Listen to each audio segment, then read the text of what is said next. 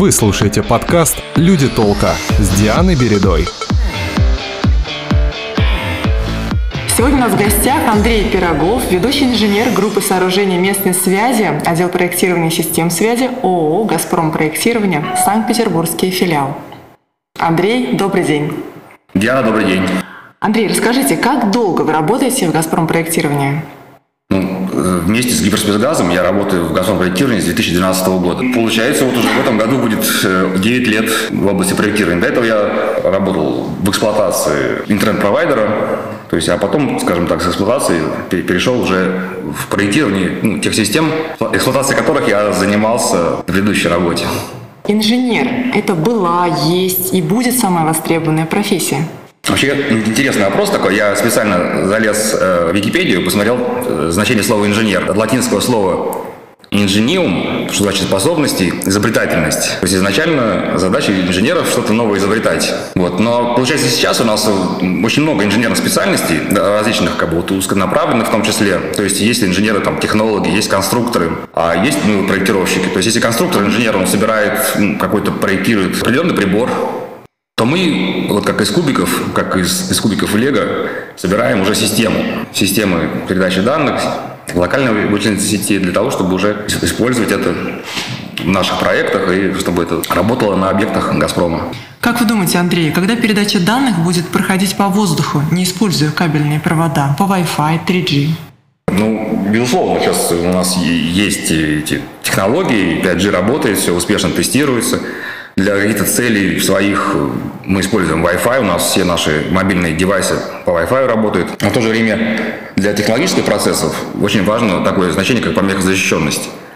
И то есть этот кабель там, оптический, либо там медный в изоляции, который проложен под землей, он с точки зрения надежности не заменит никогда Wi-Fi, ну, мне кажется, в ближайшем будущем. То есть потому что у нас ведь идет управление технологическими процессами различными. Скоростная передача данных э, – это оптика, то есть в любом случае, то есть по воздуху там не передать э, такие объемы данных там скорости сейчас совершенно запредельные, там 100 гигабит в секунду позволяет именно по оптическому кабелю современное оборудование.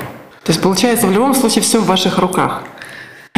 Как бы там ни двигались технологии, все равно все. Ну, надо, мы можем проектировать все. Мы можем изучать, и у нас, например, отдел связи Петербургского филиала, там, и творческие люди, и профессионалы своего дела. Многие работают уже больше 20 лет, и за это время они там от аналоговых технологий дошли до цифровых, все это изучили и успешно применяют.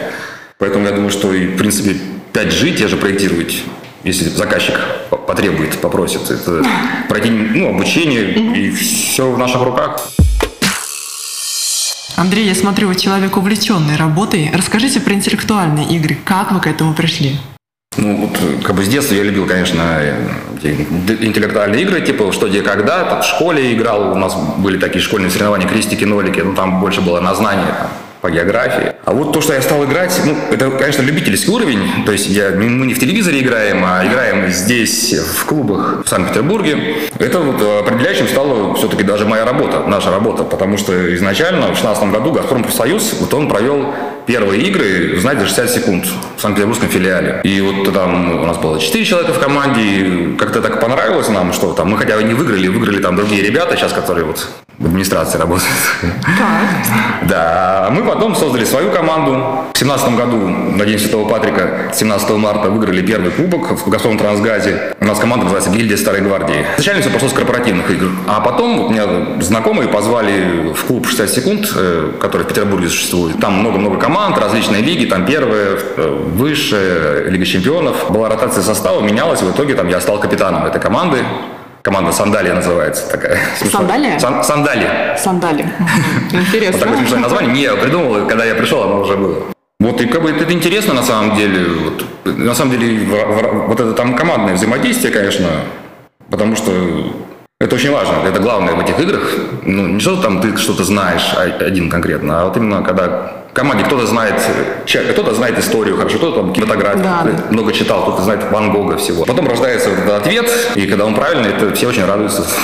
Но командная, вот эта командная работа в игре, я думаю, она также помогает, скорее всего, и в компании. Я по себе человек команды, поэтому мне нравится, что не одному как работать и что-то решать, а совместно с кем-то, когда кто-то может проверить там то, что я сделал. Так, вот мы используем перекрестную проверку, например, проектов, когда я проверяю комплекс своего коллеги, а он мой. Потому что бывает глаз замыливается при проектировании, что-то упускает. Совсем недавно я видела, что есть телевизионное шоу, которое называется «Игроки», а, в котором вы непосредственно принимаете участие, и можно будет наблюдать за успехами вашей команды. По-моему, Да. она называется Home... Homo ludens. Homo Ludens. Это человек, играющий по латыни. А кто выбирал название команды? Ну, как бы это отдельная история, вот и игроки ставка на интеллект. Случилось так, что как бы, поскольку я хотел э, и дальше играть, и развиваться в этих играх интеллектуальных, я принял участие в открытом турнире «Ш- «Что, где, когда» в Санкт-Петербурге. Там проводят э, Михаил Мун и Михаил Скипский. Это два известных знатока, которые как раз вот недавно буквально играли в это воскресенье в Москве, их команда победила. И на этом турнире я познакомился э, с командой Полины Раутсон, санкт-петербургская известная модельер, дизайнер. Вот. Параллельно получилось, что начался этот проект «Игроки шоу на интеллект», который там делает компания «Импрана», вот ее директор Игорь Калинин проводит. Был кастинг, то есть проверяли, как, как отвечать на вопросы, как подходит под э, телеформат конкретные игроки. Нас отобрали, нас сделали такую сборную очень крутую, там нас играют такие люди, как там, которые 30 лет уже играют «Что, где, когда», Невероятно. вот, который еще Михаила Скипского там маленького воспитывали самого там всем этим премудростям игр интеллектуальных. И у нас есть такой Павел Ершов, игрок известный, что, что когда он даже в свое время как-то раз играл на телевидении. И вот и он придумал мне такое название Homo Ludens. В ближайшее время там, по-моему, по каналу Триколор будут какие-то вот сезоны эти показывать. Да, Два да. сезона уже отсняли, теперь будет в июне третий. Андрей, вы почувствовали разницу, когда вы играете или когда вы играете и параллельно работает съемочная группа? Первый раз сезон, когда снимали в декабре, была колоссальная разница. Напрягаешься, понимаешь, что тебя потом где-то показывать будут, кто-то тебя может увидеть. Ну, вообще это отвлекает на самом деле. Да? То есть, когда я там просто за столом, там в клубе 30 команд, и там шум, гам, все версии, и никакого напряга получается. А тут, опять же, этот какой-то круглый стол, ну, там э, камеры в лицо лезут, получается. Да, отличается. Но вот второй раз, э, второй, второй сезон, когда снимали в марте, уже было полегче, как бы у нас и команда сыгралась, потому что мы между сезонами тренировались, там вместе играли, но это действительно очень волнительно. Наверное, очень волнительно быть в команде новеньким. Когда уже есть определенный костяк сформировавшийся, и ты вроде бы интеллектуал, но ты все равно новенький, а, или все-таки команда не позволяет себе такой роскоши, как ну, дать понять, что это новенький. Все все команды не проводят тренировки в любом случае перед там, съемками, записями. То есть они стараются максимально новеньких интегрировать. Если человек раньше, когда не играл, конечно, в интеллектуальные игры, но у него большой багаж знаний, то это, да, может быть, даже некой а- обуза, потому что он слишком много знает. На самом деле вопросы так составляются в идеале, что достаточно только базовых знаний, школьных, можно сказать, даже каких-то там. Потому что, как правило, ответ на вопрос, он скрыт в самом вопросе. Он прячется внутри. То есть Ну вот не скажите, я смотрела последний выпуск «Что, где, когда», и там был такой вопрос. Закончите афоризм великого хоккеиста Уэйна Грецки. Хорошие игроки находятся там, где шайба, а великие... Вот я тоже ответил неправильно, как игрок, я ответил там, где надо. И это... А вот а, как бы действительно это, ну, это известно, кто занимается спортом. И, ну, в принципе, это относится не только к хоккею, там, к футболу, там, где будет, там, где, э, где она будет через какое-то время. То есть они думают наперед, спрогнозируют развитие ситуации. Как шахматисты. Не знаете, вот я могу привести пример. Я записал несколько вопросов, если хотите. Да? Вот мы вчера играли, сейчас же, это, а, кроме оффлайн игр, когда встречаются вместе, еще и онлайн игры идут, которые э, ну, начались во время коронавируса и до сих пор продолжаются у нас еще. То есть мы сидим дома вечером в разных местах города, даже в других городах. По Zoom? Да, мы, по Zoom идет трансляция, мы общаемся по скайпу, обсуждаем. То есть ведущий чат, вопросы, вопросы на экране появляются. Вот, например, вчера был вопрос, что э, в определенных ситуациях татары говорят «мина барыбер». Какой музыкальный инструмент упоминает в аналогичной ситуации русские? Если мина барыбер, ну что, барыбер, Барабан. барабан. Да. Я подумала про барабан, но вот. думаю, все-таки более русский Тут инструмент. мы наверное, вспоминаем, какая балалайка. пословица, то есть, ну, в общем, по-татарски там мне все равно, а она мне по барабану получается. То есть ответ барабан. Я себе запишу, буду спрашивать. А сколько времени необходимо? Я так понимаю, что это, это же как спорт. То есть это есть, наверное, Совершенно верно. спорт. То есть как много времени надо уделять, э, чтобы джентльменский набор знаний в себе сохранять постоянно? Обычно играют раз в неделю. То есть, как там говорят, чтобы стать профессионалом, нужно 10 тысяч часов. часов, да. Да. Да.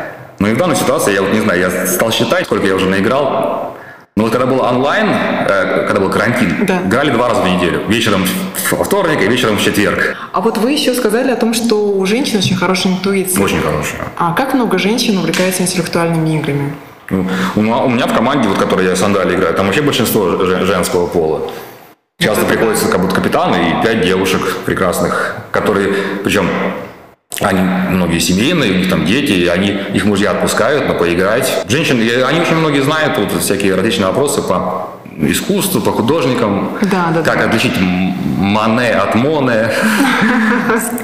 И, ну и многое другое, разумеется. Одна девушка у нас вообще музыкант, она консерваторию закончила, вот надежда такая есть, и это вообще просто супер. Все вопросы, которые там что-то касается с музыкой, это ее вопросы там. Вообще, популярна ли профессия инженера для женщин? Или все-таки это мужское дело? Ну, смотря действительно, какой, какой еще инженер все-таки, вот, я говорю, как, мне кажется, проектировщик, это женщины вполне с этим себе хорошо справляются. Может быть, какие-то вот, инженеры- такие инженер, там, строитель, когда там нужно по стройке лазить, и, кроме того, то, наверное, там не очень, может, я ошибаюсь. А у нас, наши женщины, инженеры-проектировщики в нашем отделе, в нашей группе, они очень хорошо справляются с этим. И Андрей, вот нас а, слушают еще не только наши коллеги, но и студенты, которые наверняка тоже планируют работать а, в компании «Газпром проектирования». А, Что бы вы могли им посоветовать, а, чтобы было больше шансов работать здесь? Ну, пускай ребята изучают проектирование в 3D-модели, потому что будущее за 3D-моделью. Конечно, проектирование еще важно, всякие ГОСТы, СНИПы различные, это тоже важно, ведь мы же проектируем не просто так, а на основе различных требований. Ну, то есть, по идее, чтобы проектировать, необходим достаточно широкий кругозор, начиная от э, законов, которые Да. есть, чтобы Да. где-то что-то неправильно сделать, и заканчивая тем, что надо сделать тоже 3D-модель. Да, конечно, ну вот сейчас, если ребята учатся, все-таки студенты, у них есть время больше, наверное, они не семейные там, м, набираются опыта еще заранее, сюда уже как бы прийти, как я вот могу то-то, то-то, и я думаю, что этого человека с удовольствием возьмут, если он себя покажет на какой-то практике, например, студенческой там, Думаю, наши студенты уже грызут гранит науки. Время эфира подходит к концу. Андрей, спасибо за интересный диалог. Диана, спасибо большое за интервью. С нами был Андрей Пирогов, ведущий инженер группы сооружений местной связи.